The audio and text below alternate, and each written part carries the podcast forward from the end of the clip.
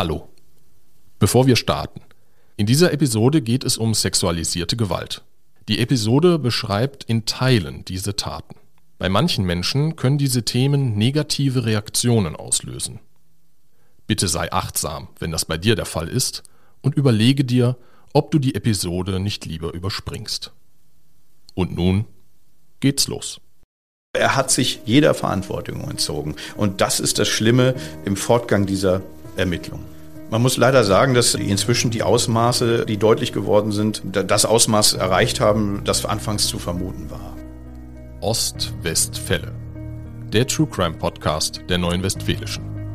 Wir sprechen mit Richtern, Zeugen, Ermittlern und Redakteuren über Kriminalfälle aus unserer Region. Spannend, nah und made in OWL. In dieser Episode von Ostwestfälle sprechen wir über die Vergewaltigungsvorwürfe gegen einen ehemaligen Assistenzarzt des evangelischen Klinikums Bethel in Bielefeld. Es ist mitten in der Nacht. Eine Patientin liegt in ihrem Krankenhausbett. Dann geht die Tür auf. Ein junger Assistenzarzt kommt herein, beginnt, ihr einen Zugang zu legen. Sie fragt, wofür das Medikament ist, das er ihr gerade verabreicht. Dann geht alles ganz schnell. Ihr wird schwarz vor Augen, die Erinnerung setzt aus. Als sie wieder aufwacht, hat sie Schüttelfrost und ihr ist übel.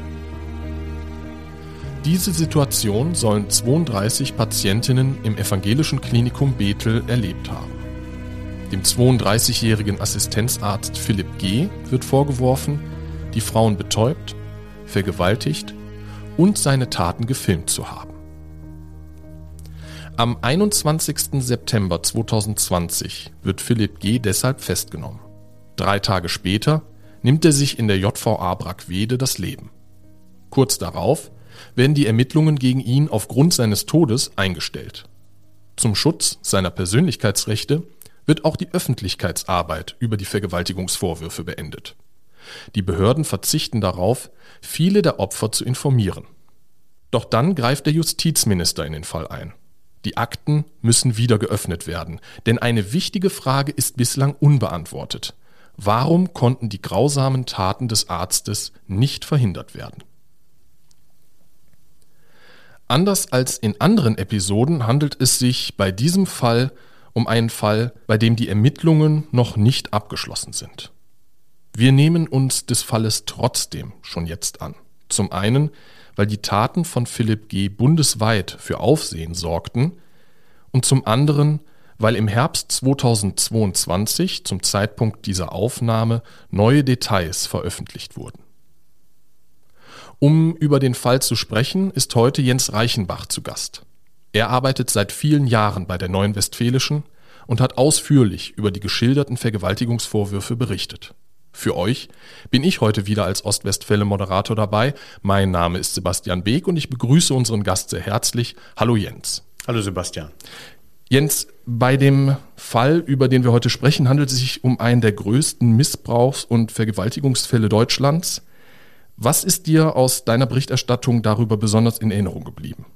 Ja, da ist als erstes ähm, die, diese Fassungslosigkeit ähm, darüber, dass im Schutzraum einer Klinik so eine Tat passieren kann. Ein Arzt, der von seiner Berufung her ja ähm, Menschen helfen will, macht seine Patientin mit einem Narkosemittel bewusstlos und vergewaltigt sie. Das war äh, für uns alle unvorstellbar. Dann war da aber natürlich im Laufe der Ermittlungen auch ähm, noch eine ganz andere, ganz wesentliche äh, Begegnung. Ich habe die Möglichkeit gehabt, mit einem der Opfer, das ganz wesentlich für diesen Fall ist, ein Interview zu führen. Ich nenne sie mal Karina K. Sie heißt im echten Leben anders. Und ähm, sie habe ich als eine unheimlich starke Frau kennengelernt, die sich gewehrt hat, die ganz früh mitbekommen hat, dass ihr hier Unrecht widerfahren ist, obwohl sie gar nicht wusste, was passiert ist. Sie war ja ähm, ähm, in, unter Narkose. Aber sie hat trotzdem gewusst, mir ist in dieser Nacht etwas passiert, mir ist äh, etwas widerfahren, was nicht rechtens war. Und sie wurde aber zweimal von denen, denen sie sozusagen äh, berichtet hat, abgewimmelt. Das war ihre Wahrnehmung. Sie hat aber das Kämpfen nicht beendet. Sie hat dann tatsächlich Anzeige erstattet und dann kam der zweite Schock. Ein Jahr später, nach ihrer Anzeigenerstattung, erfährt sie, dass sie in dieser Klinik zweimal vergewaltigt wurde. Und sie geht trotzdem immer weiter an die Öffentlichkeit und äh, hat inzwischen zahlreiche Interviews geführt. Sie hat, glaube ich, in einem Interview mal gesagt, sie, sie fühlt sich so ein bisschen als Kämpferin für die anderen Frauen. Dieser Kampf, der hat mich natürlich beeindruckt. Trotzdem ist sie schwer traumatisiert. Die, die Nachricht und, und die Kenntnis über diese Dateien, die über sie ähm, existieren, hat sie immer wieder sozusagen in ein tiefes Loch äh, gebracht. Das heißt, bei aller Kampfkraft ist sie äh, in Therapie, muss, muss regelmäßig behandelt werden und äh, das ist auch sehr interessant zu hören gewesen, dass jedes Mal, wenn etwas in den Ermittlungen aus ihrer Sicht nicht weiterging, wenn es eine, eine Einstellung des Verfahrens gab, ist sie wieder in so ein tiefes Loch gefallen. Und dann erlebt sie diesen dritten Tiefschlag. Der Täter, der nun endlich gefasst wurde und festgenommen wurde, bringt sich in der Zelle um. Das heißt, die Aufklärung der Taten ist äh, quasi nicht mehr möglich. Und so übt er äh, über seinen Tod hinaus noch die größtmögliche Macht auf seine Opfer äh, aus. Das hat mich sehr beeindruckt. Und Karina K. hat damals äh, einen, einen Satz gesagt, der tief bei mir gesessen hat und der mich berührt hat. So ein Täter ist nicht krank, sondern der ist böse. Und was mich ebenfalls berührt hat, war ihre Offenheit zu sagen, ich habe meiner zwölfjährigen Tochter von den Taten berichtet. Ich habe ihr erzählt, was mir passiert ist. Und das hat sie gemacht, weil sie nicht wollte, dass sie es von anderen erfährt. Und das äh, zeigt ihre Stärke in der Sache. Und das zeigt auch ihre Klarheit, weil sie sagt, ihre größte Angst ist jetzt, dass ihre Tochter das Vertrauen in die Ärzte und in Kliniken verliert. Und äh, das kann natürlich äh, so ein Fall sicherlich auslösen wenn ich das jetzt richtig verstehe, dann ist Karina K. die Frau, die so den Stein ins Rollen gebracht hat. Anfangs ging es aber noch gar nicht um Vergewaltigungsvorwürfe sondern es ging damals erstmal um ein falsches Mittel, das ihr verabreicht wurde, richtig? Genau. Also ähm, sie ist mitten in der Nacht von ihrem behandelnden Arzt Philipp G. aufgesucht worden und der sagte, er müsse für die morgige Untersuchung ein Mittel geben. Ähm, und äh, sie hat nicht verstanden, warum. Und selbst wenn ich persönlich wenig Klinikerfahrung habe, weiß ich mitten in der Nacht ohne Vorankündigung, dass etwas passiert, das ist ungewöhnlich. Und das wusste Karina K. auch. Und dann hat sie sofort das Bewusstsein verloren und hat keine Erinnerung. Wacht wieder auf, starke Kopfschmerzen, Schüttelfrost Frost, Übelkeit. Und darüber hat sie sich beschwert. Das war im Juli 2019. Und damals hat sie in ihrem Bett tatsächlich ein Beweisstück gefunden. Ein Fläschchen Propofol. Das ist ein äh, gängiges Narkosemittel, äh, das zwar in der Anästhesie benutzt wird, aber in der Regel nicht in der Neurologie, zumindest nicht im EVKB, dem Evangelischen Klinikum in Bethel. Dieses Fläschchen hat sie äh, der Schwester gegeben und die verschwindet damit und das Fläschchen taucht nie wieder auf. Und dann passiert ihr das Gleiche, als sie das zweite Mal in die Klinik kommt, jetzt im September 2019. Diesmal hat sie sogar eine Bettnachbarin und diese Zeugin äh, kann bestätigen, dass wieder Philipp G. auftaucht, mitten in der Nacht. Und er gibt beiden ein Mittel. Wieder auch mit dem Argument, morgen ist die Untersuchung, sie brauchen dazu diese Flüssigkeit. Und als erstes ist Karina K. dran und auch wieder ist sie sofort ohnmächtig. Und die Bettnachbarin sagt sofort, Sie müssen dir helfen, die ist ja zusammengebrochen. Und sagt der Arzt, nein, das passiert ja häufiger, das kennen wir schon. Beruhigt sie und gibt auch der Bettnachbarin das Mittel und ihr passiert dasselbe. Nachweislich, das beweisen die Videos, die inzwischen äh, der Polizei vorliegen, wurden beide Frauen in dieser Nacht von Philipp G. vergewaltigt. Carina K. und ihre Bettnachbarin sind ja nicht die einzigen Opfer. Momentan laufen noch die Ermittlungen, aber von wie vielen Vergewaltigungsopfern ist nach aktuellem Ermittlungsstand auszugehen? Das war lange Zeit richtig schwierig äh, herauszufinden, weil wie du äh, gesagt hast, äh, ist ja mit dem Tod des Angeschuldigten das Verfahren eingestellt worden und äh, die Staatsanwaltschaft hat damit auch die Öffentlichkeitsarbeit eingestellt. Bis zum Herbst 2021 war ganz wenig zu erfahren. Es gab diverse Erkenntnisse, die man äh, über gut unterrichtete Kreise erfahren hat. Doch dann ist das Verfahren ja neu aufgerollt worden und die Staatsanwaltschaft Bielefeld hat jetzt äh, gerade vor wenigen Wochen eine Art Zwischenstand der Ermittlungsergebnisse veröffentlicht und da wurde deutlich, dass in inzwischen 32 Patientinnen des EVKB als Opfer dieser Vergewaltigungsserie gelten. Tatzeit von Februar 2019 bis April 2020. Hinzu kommt eine Patientin, die 2016 schon einen Vorwurf gegen Philipp G. gemacht hat, in einer anderen Stadt, in einer anderen Klinik.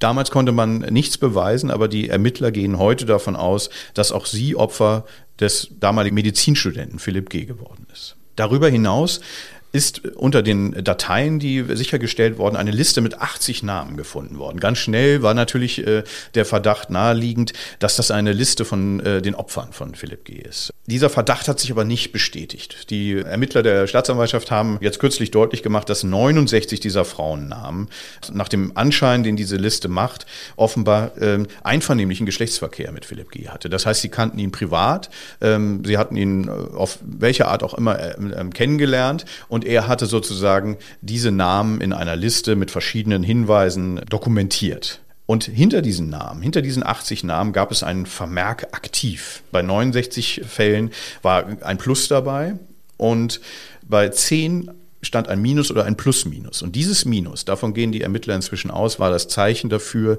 dass er diese Frauen mit Narkosemittel ähm, in, in Vollnarkose versetzt und vergewaltigt hat. Auf dieser Liste von den 80 Frauen steht allerdings nur eines der Klinikopfer. Das heißt, wir gehen davon aus, dass zehn Opfer aus dem privaten Umfeld von Philipp G. sozusagen noch dazu zu rechnen sind zu den Opfern aus den Klinikserien. Außerdem gibt es äh, Videos von 16 Frauen, die auch aus dem privaten Umfeld sind. Da gibt es gewisse Schnittmengen mit dieser Liste, von der ich eben gesprochen habe. Dort konnten zumindest in fünf Fällen der Videos äh, tatsächlich auch Beweise gesichert werden, äh, wonach eine offensichtlich nicht bei Bewusstsein seine Frau missbraucht oder vergewaltigt wurde. Und in diesem Bereich spielt sich die Liste oder die Zahl der Opfer ab. Das ist ja ein enormes Ausmaß. Du sprichst schon jetzt von 33 Opfern aus dem Klinikbereich weiteren Opfern aus dem privaten Umfeld, die Philipp G. sexuell missbraucht oder vergewaltigt haben soll. Wie konnten diese Taten so lange unbemerkt bleiben? Ja, das ist äh, eine der zentralen Fragen, die sich alle Beteiligten des Verfahrens immer wieder stellen und auch noch heute stellen. Dazu muss man äh, vielleicht erstmal feststellen, äh, dass Philipp G., der Täter, unheimlich manipulativ war. Er hat sich ähm, in seinem Umfeld großes Vertrauen aufgebaut. Er galt als beliebt, war ein Teamplayer, übernahm für die Kollegen die Nachtdienste, hat sogar auf der Station enge Freundschaften geschlossen. Das zeigt sich dann auch dadurch, dass als die Nachricht von seinen Taten öffentlich wurde, dass auf der Station mehrere Kollegen zusammengebrochen sind, die dienstunfähig waren, es nicht fassen konnten. Und selbst als er sich umgebracht hat, äh, auch noch trotz dieses Schocks Trauer empfunden haben. Das heißt, er hat sein Umfeld größtmöglichst manipuliert. Und das alles gehört zur Täterstrategie in solchen Fällen. Die bekannte ähm, Kriminalpsychologin Lydia Bennecke hat in einem Funkinterview das mal so erklärt, dass Mehrfachtäter, die immer wieder äh, zuschlagen, die Gefühle ihrer Mitmenschen manipulieren müssen. Das heißt, eine Person, die besonders freundlich und hilfsbereit auftritt, der wird seltener zugetraut, dass sie bewusst anderen schadet. Und ähm, das gehört zum Vorgehen des Täters, der hier offenbar unheimlich planvoll und mit sehr großer Ruhe aktiv war. Diese Freundlichkeit, diese Hilfsbereitschaft, das kann dazu führen, dass die Menschen auf der Station Verdachtsmomente relativiert haben, weggewischt haben.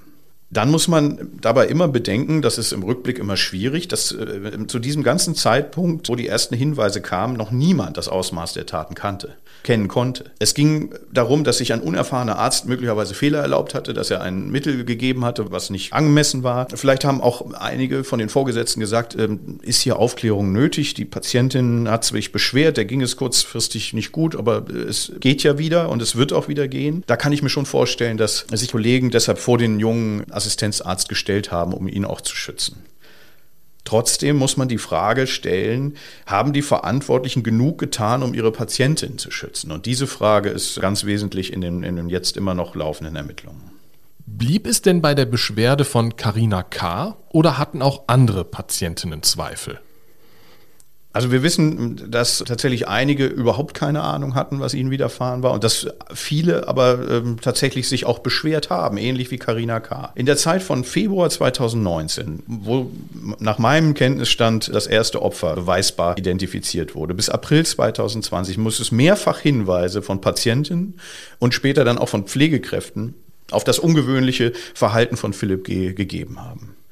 Laut den Recherchen des TV-Teams von Kontraste, die sich auch sehr stark äh, mit dem Fall beschäftigt haben, sind 20 Beschwerden geäußert worden. Fünf davon sollen den Chefarzt erreicht haben.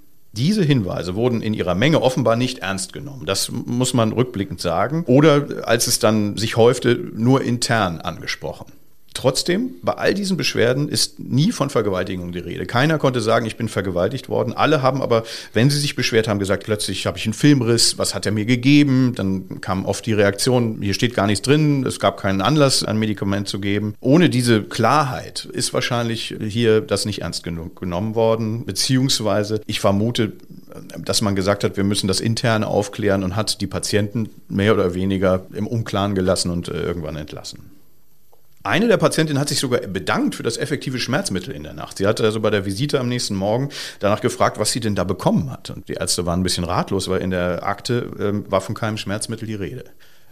Zwei Tage später soll da Paracetamol gestanden haben. Da ist natürlich der Verdacht erstmal, dass man nachträglich noch was eingetragen hat, um das zu erklären. Allerdings gibt es ein internes Protokoll, das deutlich macht, dass der Chefarzt und äh, weitere verantwortliche Ärzte Philipp G. am 21. Januar also vier Monate nach der Beschwerde von Carina K., verboten hat, das Narkosemittel Propofol zu äh, verabreichen. Er sei offenbar auf der Station der Einzige gewesen, der das verwendet hat, um äh, CT-Diagnosen vorzubereiten. Und in einer Auskunft vor dem Rechtsausschuss da war das Ganze schon, äh, hatte es eine politische Dimension und ist sozusagen im Landtag besprochen worden, wurde dann äh, später beantwortet, eine Vorgehensweise, die nicht den klinikinternen Standards entsprach. Das heißt also, in der Klinik war das nicht üblich, dieses Mittel zu geben. Außerdem wurde ähm, Philipp G. verboten, Patientinnen nur noch in Begleitung einer Pflegekraft äh, zu besuchen. Also das Vier-Augen-Prinzip wurde ihm auferlegt. Philipp G. hat sich an dieses Verbot nicht gehalten. Wir wissen bis heute, dass er bis April weitergemacht hat der Chefarzt, der ihm diese ganzen Auflagen gemacht hat und der dann Erklärung bekommen hat, er hätte sich vertan, er sei so im Stress gewesen, er würde sich bessern, hat äh, später gesagt, niemand habe ihn bisher so abartig belogen. Wie kamen seine Taten dann letztlich doch ans Licht? Ganz wesentlich ist dabei die Anzeige von Carina K., die ja nach ihrer Entlassung, als sie sich selbst entlassen hat und gesagt hat, man hört mir hier nicht zu, ich gehe zu Kripo und ich zeige den Mann an wegen Körperverletzung. Dadurch ist überhaupt erst ermittelt worden. Doch diese Ermittlungen waren monatelang ohne Ergebnis. Es hieß zwischendurch sogar, dass die Ermittlungen sogar ähm, eingestellt werden könnten. Und im März 2020, also sechs Monate nach ihrer Anzeige, hat dann endlich einer der zuständigen Kripo-Beamten den Namen des Beschuldigten in das Polizeisystem eingetragen und stellt dabei fest, dass es 2016 schon mal Ermittlungen gegeben hat gegen ihn wegen eines Missbrauchsverdachts im Jahr 2016. Das war wohl der Auslöser, nun eine Wohnungs- und Klinikdurchsuchung zu veranlassen. Die Kripo wurde also aktiv und hatte in seinem WG-Zimmer zahlreiche kompliziert verschlüsselte Dateien auf Festplatten sichergestellt und außerdem größere Mengen des Narkosemittels Propofol und Betäubungsmittel. In diesem Moment war das erste Mal ein ungeheurer Verdacht im Raum und die Klinik stellte Philipp K. in dem Moment frei. Kurz darauf hat er dann selbst gekündigt. Doch Beweise für das, was alle dachten oder, oder befürchteten, gab es da immer noch nicht. Es dauerte weitere fünf Monate, bis die IT-Experten der Kripo die speziell gesicherten Dateien entschlüsseln konnten. Auf den Festplatten fanden sich zahlreiche Ordner, versehen penibel äh, mit den Frauennamen, die in der Klinik gelegen haben, in denen jeweils mehrere Videos zu finden sind. Manche Minuten lang, andere ganz kurz, da waren sogar Zeitlupenaufnahmen dabei. Philipp G das war damit klar, hatte sich bei den Taten selbst gefilmt. Und damit war auch klar, hier geht es nicht um falsche Medikamente, sondern es geht um etwas ganz anderes. Die Kripo hat damit dann sofort gehandelt. Philipp G. wird am 21. September 2020 festgenommen. Kommen wir nochmal auf den ersten Vergewaltigungsverdacht zurück. Im Jahr 2016 wurde bereits im Kreis Viersen wegen des Verdachts der Vergewaltigung gegen Philipp G. ermittelt. Letztlich wurde das Verfahren aber eingestellt. Was hat es damit auf sich? Tatsächlich im Jahr 2016 war Philipp G. noch Medizinstudent und arbeitete in niederrheinischen Kempen im Kreis Viersen in einer Klinik. Und da hat eine Patientin einen relativ konkreten Verdacht geäußert. Sie sei betäubt und dann von ihm missbraucht worden. Sie schilderte Erinnerungen von seinem Geschlechtsteil in ihrem Gesicht. Das ist also etwas, was wir aus der Bielefelder Serie nicht haben, dass jemand so klare Erinnerungen hat. Die Ermittler haben sich dem angenommen, haben später tatsächlich im Gesicht der Patientin DNA des jungen Medizinstudenten feststellen können.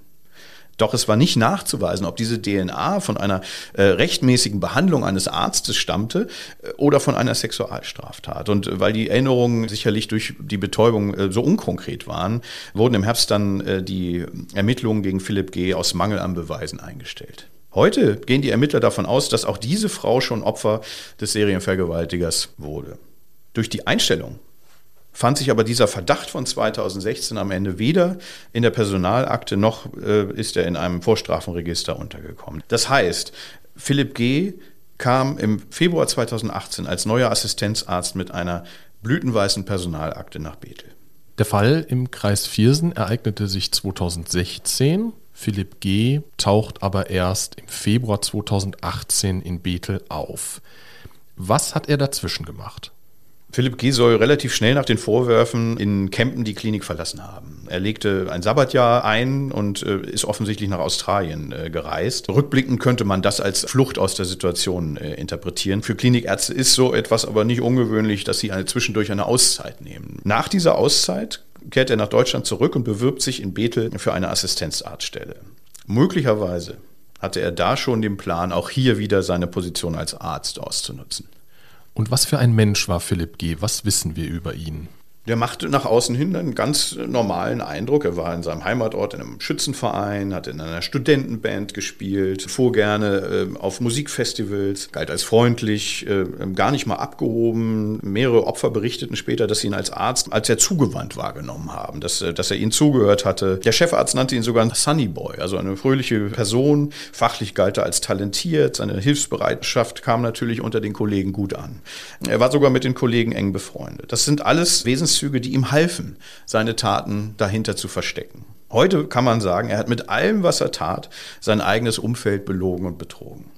Die forensische Psychiaterin Najla Saimi hat das als ein typisches Verhaltensmuster für solche Täter tituliert. Die seien oft sehr intelligent und nutzten die Rahmenbedingungen für ihre Taten aus. In dem Fall hat er diese nächtliche Ruhe in der Klinik ausgenutzt, um mehr oder weniger allein agieren zu können. Und ganz wichtig, die Unverfrorenheit eines Täters gehört dabei dazu. Wie ist das Klinikum Bethel bislang mit den Tatvorwürfen umgegangen? Zunächst war da genauso wie bei allen anderen auch die große Fassungslosigkeit. Der Klinikleiter sprach von einer Schockstarre, die durch das ganze Haus gegangen war. Man hat von Anfang an gesagt, man wolle sehr transparent mit dem Fall umgehen, mit den Ermittlungsbehörden zusammenarbeiten und den Opfern helfen. Deswegen hat äh, Bethel auch psychiatrische Hilfe angeboten, hat ein Opfertelefon eingerichtet. Natürlich wussten sie aber auch, dass ein Opfer, das äh, in einem Bethel-Klinik ähm, ähm, missbraucht oder vergewaltigt worden ist, nicht unbedingt nach Bethel zurückkehrt, um sich dort äh, behandeln zu lassen. Und schließlich hat die Kripo ihnen auch geraten, äh, die Opfer nicht zu kontaktieren, um sie nicht weiter zu traumatisieren. Also hielt man sich, äh, was das anging, zurück. Als die ersten Vorwürfe kamen, man habe sich nicht äh, um die Beschwerden gekümmert, äh, machten sie aber sehr deutlich, dass man die Hinweise von Carina K. und ihrer Bettnachbarin im September 2019 sehr wohl ernst genommen hat. Man hatte damals äh, Blutuntersuchungen unternommen. Die Ergebnisse blieben aber unverdächtig, weil Propofol relativ schnell flüchtig ist und 14 Stunden äh, nach der Tat äh, war nichts mehr von dem Mittel nachzuweisen. Auch die Propofol-Bestände wurden überprüft, weil ja Carina K. dieses äh, Fläschchen erwähnt hatte. Sie hatte das im Juli, also bei der ersten Tat, äh, in ihrem Bett gefunden und fotografiert. Dieses Foto existiert, das Fläschchen ja nicht mehr. Auch da sind keine auffälligen Fehlbestände festgestellt worden. Schließlich hat Karina K die Klinikleitung, den Chefarzt und den Oberarzt angezeigt, weil sie der Überzeugung ist, dass diese den Täter quasi äh, gewähren lassen haben. Das Ganze nennt sich Beihilfe zur Vergewaltigung durch Unterlassen. Beihilfe zur Vergewaltigung heißt, man hat die Tat äh, begünstigt und das Unterlassen bedeutet, dass man eben das begünstigt hat, weil man nichts getan hat. Seitdem dieser Vorwurf im Raum stand, hat sich Bethel natürlich nicht mehr dazu geäußert. Es war, war ja nun selbst beschuldigt und hat sich zu dem schwebenden Verfahren nicht mehr geäußert. Trotzdem gab es im Mai 2022 die Aussage des, der vom Bodeschwingschen Stiftung, dass man einen Opferfonds eingerichtet hat.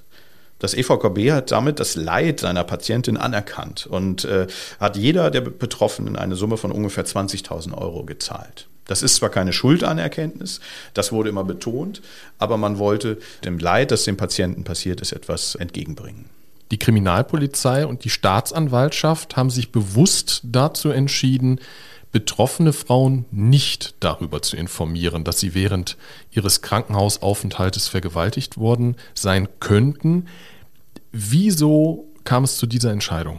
Das habe ich am Anfang überhaupt nicht verstanden. Ich habe gesagt, ihr könnt doch nicht jetzt die Opfer im Unklaren lassen. Zwei Tage nach der Verhaftung nimmt sich der Arzt das Leben und das Verfahren muss eingestellt werden. Das ist nicht zu kritisieren. Ein Ermittlungsverfahren ist dazu da, den Straftäter zu überführen. Da es den nicht mehr gab, war kein Ermittlungsverfahren mehr da. Trotzdem wurde noch einige Tage ähm, an dem Fall gearbeitet. Aber dann kam die Nachricht, dass man die Opfer, die sich bei Ihnen melden, zwar weiterhin äh, aufklären würde, aber die, die ahnungslos seien, die wolle man nicht aktiv kontaktieren. Die Behörden wollten diese Opfer mit der Auskunft über die Tat nicht traumatisieren.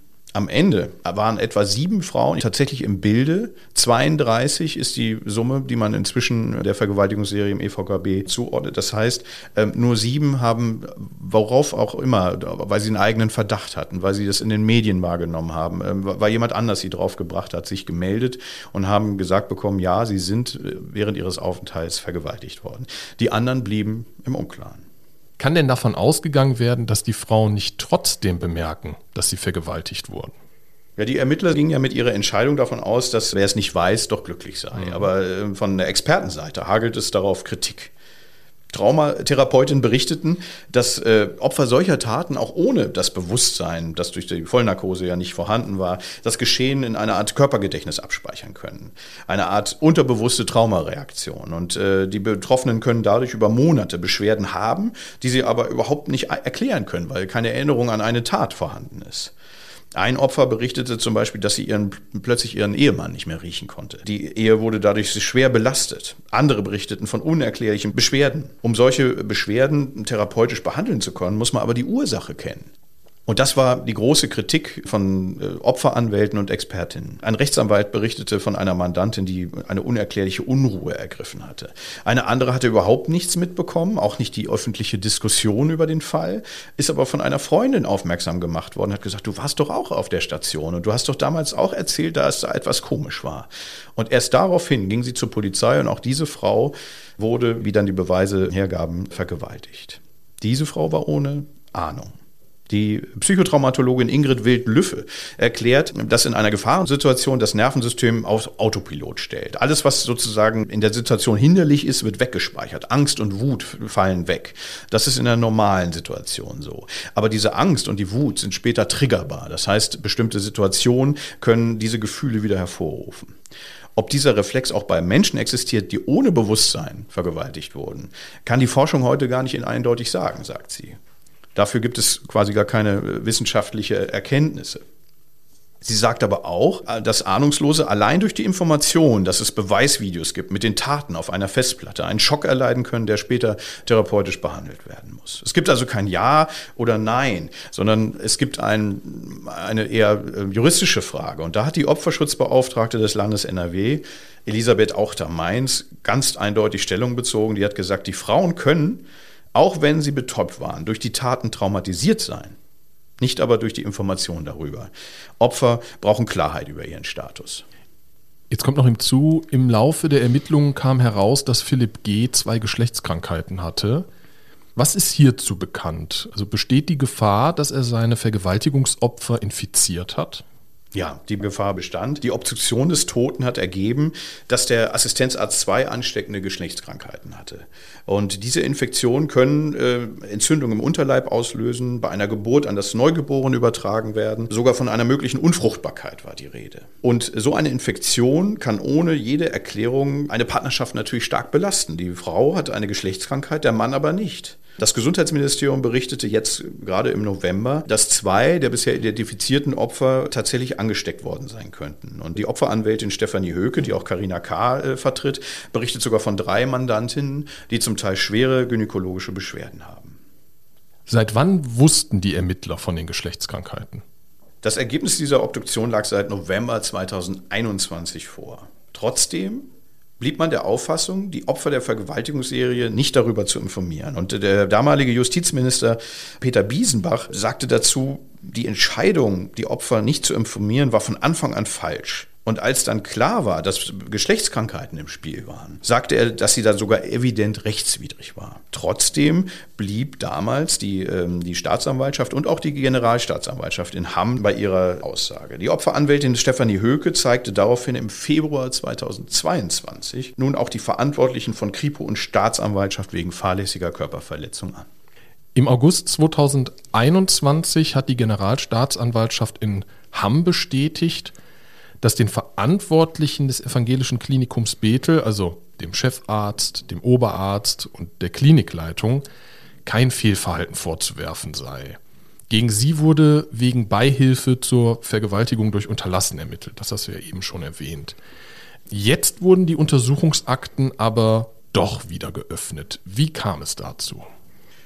Ja, Karina K. und ihre Anwältin haben nicht locker gelassen. Sie haben immer wieder ähm, protestiert, dass die Einstellung des Verfahrens die Aufklärung des ganzen Falls blockiert. Deshalb kam es halt zu diesem etwas schwierigen Ermittlungsvorwurf Beihilfe zur Vergewaltigung durch Unterlassen. Dieser Vorwurf wurde verneint nach Prüfung der Staatsanwaltschaft in Bielefeld im Mai 2021. Sie sagten damals, den Beschuldigten ist kein Vorwurf zu machen, da sie den vorhandenen Hinweisen, die es ja gab, nachgegangen seien. Die Rechtsanwältin Stefanie Höke legte dagegen Beschwerde ein, aber die Generalstaatsanwaltschaft verwarf die Beschwerde dann im August 2021. Dabei war die Kritik äh, für mich einleuchtend. Es, es sei ja überhaupt nicht aufzuklären, ob nicht andere Hinweise ignoriert worden sind, weil ja eine große Zahl der Opfer überhaupt nicht äh, befragt worden sind. Man hatte ja gesagt, wir ähm, kontaktieren diese anderen identifizierten Opfer nicht. Völlig überraschend für alle Verfahrensbeteiligten, auch für ähm, die Opferseite, griff dann das Justizministerium im November 2021 ein und gab das Verfahren, wohlgemerkt nicht gegen den Täter, das konnte nicht wiederholt werden, aber gegen die Vorgesetzten von Philipp G. an die Staatsanwaltschaft in Duisburg ab. Jetzt musste also das Ganze nochmal aufgerollt werden.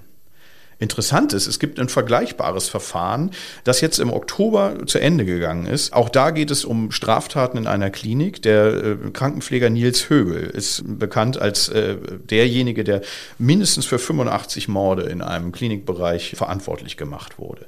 Da hat man sieben Menschen, die äh, als Vorgesetzte oder als Kollegen oder als Pfleger in dieser Klinik äh, gearbeitet haben, auch den Vorwurf zur Beihilfe zum Totschlag durch Unterlassen gemacht.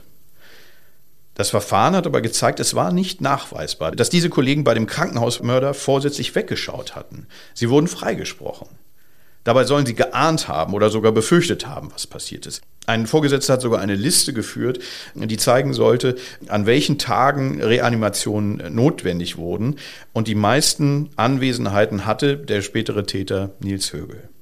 Wieso ist nun ausgerechnet die Staatsanwaltschaft Duisburg mit den Ermittlungen beauftragt worden? Das ist ein äußerst seltener Fall. Ähm, das hat mir auch der Sprecher der Staatsanwaltschaft bestätigt. So etwas kommt nicht sehr oft vor. Das Justizministerium ist quasi die Behördenaufsicht und hatte nach den Beschwerden aus der Öffentlichkeit den Eindruck, dass die Verantwortlichen in Bielefeld und in Hamm sich zu früh für eine, auf eine Entscheidung festgelegt hatten und äh, dann auch nicht mehr davon abrücken wollten. Und der damalige Justizminister sprach bei der Verteidigung dieser Argumente teilweise von absurden Argumenten, die äh, die Generalstaatsanwältin damals vorgetragen hatte. Wir kennen dieses Verfahren aus Gerichtsverfahren. Wenn zum Beispiel der Bundesgerichtshof ein Urteil des Landgerichts einkassiert und zu einer neuen Verhandlung zurückgibt, kann das schon passieren, dass die neue Verhandlung nicht am gleichen Landgericht von den Kollegen einer anderen Kammer behandelt wird, sondern an ein anderes Landgericht gegeben wird. Weil hier aber auch die Oberbehörde, also die Generalstaatsanwaltschaft in Hamm, involviert war, hat man sozusagen die Ermittlungsgruppe mit vier Staatsanwälten aus dem kompletten Gerichtsbezirk rausgegeben und in dem Fall betraf es dann die Staatsanwaltschaft in Duisburg. Vielleicht fassen wir nochmal zusammen. Was ist nun also das Ziel der neuen Ermittlungen? Das war zunächst gar nicht richtig klar. Inzwischen kann man, glaube ich, sagen, es sind mehrere Kritikpunkte der Opferseite da bedacht worden. Erstens war der Vorwurf, wenn ihr wisst, dass es noch mehr Opfer gibt und ihr informiert sie nicht, dann verwehrt ihr ihnen ja doch unberechtigterweise Zugang zu Hilfen, zur Opferentschädigung. Und ihr verneint auch das Recht zu wissen, was passiert ist. Zweitens haben die natürlich auch gesagt, wenn ihr die Opfer gar nicht befragt, dann geht ihr dem Vorwurf, den man den, der Klinikleitung und den Vorgesetzten gemacht hat, ja gar nicht nach, weil es hätte ja sein können, dass andere Betroffene sagen, ich habe schon viel früher und viel vehementer Beschwerde eingelegt. Das ließ sich also auch nicht aufklären, wenn man sagt, wir informieren die anderen Opfer nicht und können sie dann auch nicht befragen. Und das Dritte, und das ist, glaube ich, auch ein schwerwiegender äh, Vorwurf gewesen, und wenn ihr wisst, dass der Beschuldigte Geschlechtskrankheiten hatte und seine Opfer angesteckt haben könnte, müsst ihr sie doch alle informieren. Denn erst mit dem Wissen über diese äh, Infektion können Ärzte diese auch sozusagen ähm, durch Laboruntersuchungen überprüfen. Und diese Neueröffnung des Verfahrens machte auch ganz deutlich, dass man ein großes Versäumnis nachholen wollte. Im Dezember entschied die neue Ermittlungsgruppe zusammen mit der Opferschutzbeauftragten, die ich schon erwähnt habe, dass alle identifizierten Opfer der Vergewaltigungsserie zu informieren sind. Über die Tat, aber auch über die Infektionsgefahr und über ihre Rechte als Opfer. Inzwischen ist man aber noch weiter gegangen. Wir haben ja von der Liste mit den 80 Namen gesprochen. Da sind ja mit 69 Frauennamen Personen dabei, äh, die einvernehmlich mit Philipp G. Geschlechtsverkehr hatten. Doch aber auch sie könnten sich ja theoretisch angesteckt haben. Es war nämlich nicht mehr zu rekonstruieren, wann Philipp G. diese Geschlechtskrankheiten bekommen hat. Und auch das könnte ja eine Form der fahrlässigen Körperverletzung gewesen sein. Und unter dieser Maxime hat man gesagt, wir, wir versuchen alle auf dieser Liste stehenden Personen zu identifizieren und dann ebenfalls darüber zu informieren. Werden die Ermittlungen im Kreis Viersen von 2016 dann jetzt auch neu aufgerollt? Ja, das habe ich auch gefragt. Was ist denn, wenn es da auch eine ganze Serie gegeben hat? Und da ist mir deutlich gemacht worden, nein, dieses Ermittlungsverfahren kann nicht aufgerollt worden. Erstens, das Argument haben wir schon gehört, der Beschuldigte lebt nicht mehr, es gibt also keine Möglichkeit, gegen ihn zu ermitteln. Und den Vorwurf der Beihilfe zur Vergewaltigung durch Unterlassen kann man dem Chefarzt dort nicht machen, weil er hat damals nach der Beschwerde seiner Patientin Anzeige erstattet. Trotzdem hat sich die Staatsanwaltschaft Duisburg aber entschieden, diese eine Patientin ebenfalls über die Geschlechtskrankheiten von Philipp G. zu informieren und möglicherweise, dass sie Opfer einer Straftat geworden ist, obwohl es sich nie beweisen ließ. Jens, du recherchierst jetzt gut zwei Jahre zu dem Fall. Wie lautet so dein Zwischenfazit rückblickend? Was sagst du zu diesem Fall? Man muss leider sagen, dass inzwischen die Ausmaße, die deutlich geworden sind, das Ausmaß erreicht haben, das anfangs zu vermuten war. Viele Hinweise, die sich früh ergeben haben, haben sich inzwischen als richtig herausgestellt. Ich habe mich auch mit vielen Kritikpunkten und Ermittlungspannen beschäftigt und, und rückblickend kann man sagen, es gab Möglichkeiten, früher einzugreifen. Es gab Gelegenheiten, besser und schneller zu ermitteln und es gab Fehler beim Opferschutz. Und ich kann sehr gut verstehen, dass der Wunsch der Opfer sehr groß ist, Mitschuldige zu finden. Denn die Opfer, die wollen endlich Gerechtigkeit. Doch die Chance auf Gerechtigkeit, die hat ihnen Philipp G. eigentlich genommen, als er sich das Leben genommen hat. Er hat Dutzenden Frauen und ihren Angehörigen großes Leid angetan, aber er hat sich jeder Verantwortung entzogen. Und das ist das Schlimme im Fortgang dieser Ermittlung. Philipp G., der ehemalige Assistenzarzt des Evangelischen Klinikums Bethel in Bielefeld, soll zahlreiche Patientinnen zunächst betäubt, sie dann vergewaltigt und dabei gefilmt haben. Kurz nach seiner Festnahme brachte er sich um. Die Ermittlungen wurden eingestellt. Inzwischen wurden die Ermittlungen wieder aufgenommen. Im Fokus der aktuellen Ermittlungen die Dienstvorgesetzten von Philipp G. und die Aufklärung aller identifizierten Opfer. Mit meinem Kollegen Jens Reichenbach aus der NW Lokalredaktion Bielefeld habe ich über diesen aufsehenerregenden Fall gesprochen. Danke, dass du dir die Zeit genommen hast, Jens. Gerne.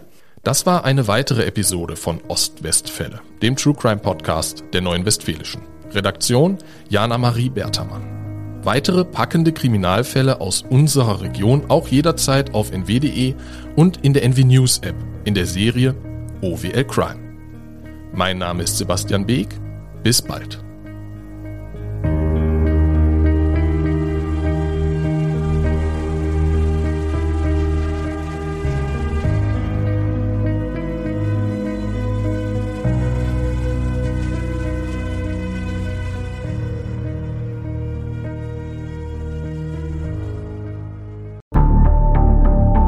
Lange kann ein Mörder sein dunkles Geheimnis bewahren? Wann bekommen die Angehörigen Gewissheit und die Opfer Gerechtigkeit? Jedes Jahr werden bei der Polizei rund 100.000 Menschen als vermisst gemeldet. Drei Prozent davon, also 3000 Menschen, bleiben länger als ein Jahr verschwunden. Einige werden nie wieder gesehen. Seit gut drei Jahren arbeitet die Polizei in NRW mit sogenannten Cold Case Units. Das sind Abteilungen, die wirklich nur damit beschäftigt sind, Mordfälle zu bearbeiten, die teilweise seit Jahrzehnten ungeklärt sind. Ich bin Mike Mattis, Radioredakteur und News Anchor und ich spreche mit Ermittlern über diese Fälle. In meinem Podcast Licht ins Dunkel, Cold Cases und ungeklärte Vermisstenfälle von hier beleuchten wir gemeinsam mit Profilern, Staatsanwälten und Mordermittlern Cold Cases und ungeklärte Vermisstenfälle aus ganz Deutschland. Immer in der Hoffnung, dass Angehörige endlich Gewissheit und die Opfer Gerechtigkeit bekommen. Licht ins Dunkel. Cold Cases und ungeklärte Vermisstenfälle von hier. Eine Produktion von Mike Mattis und der Podcastfabrik.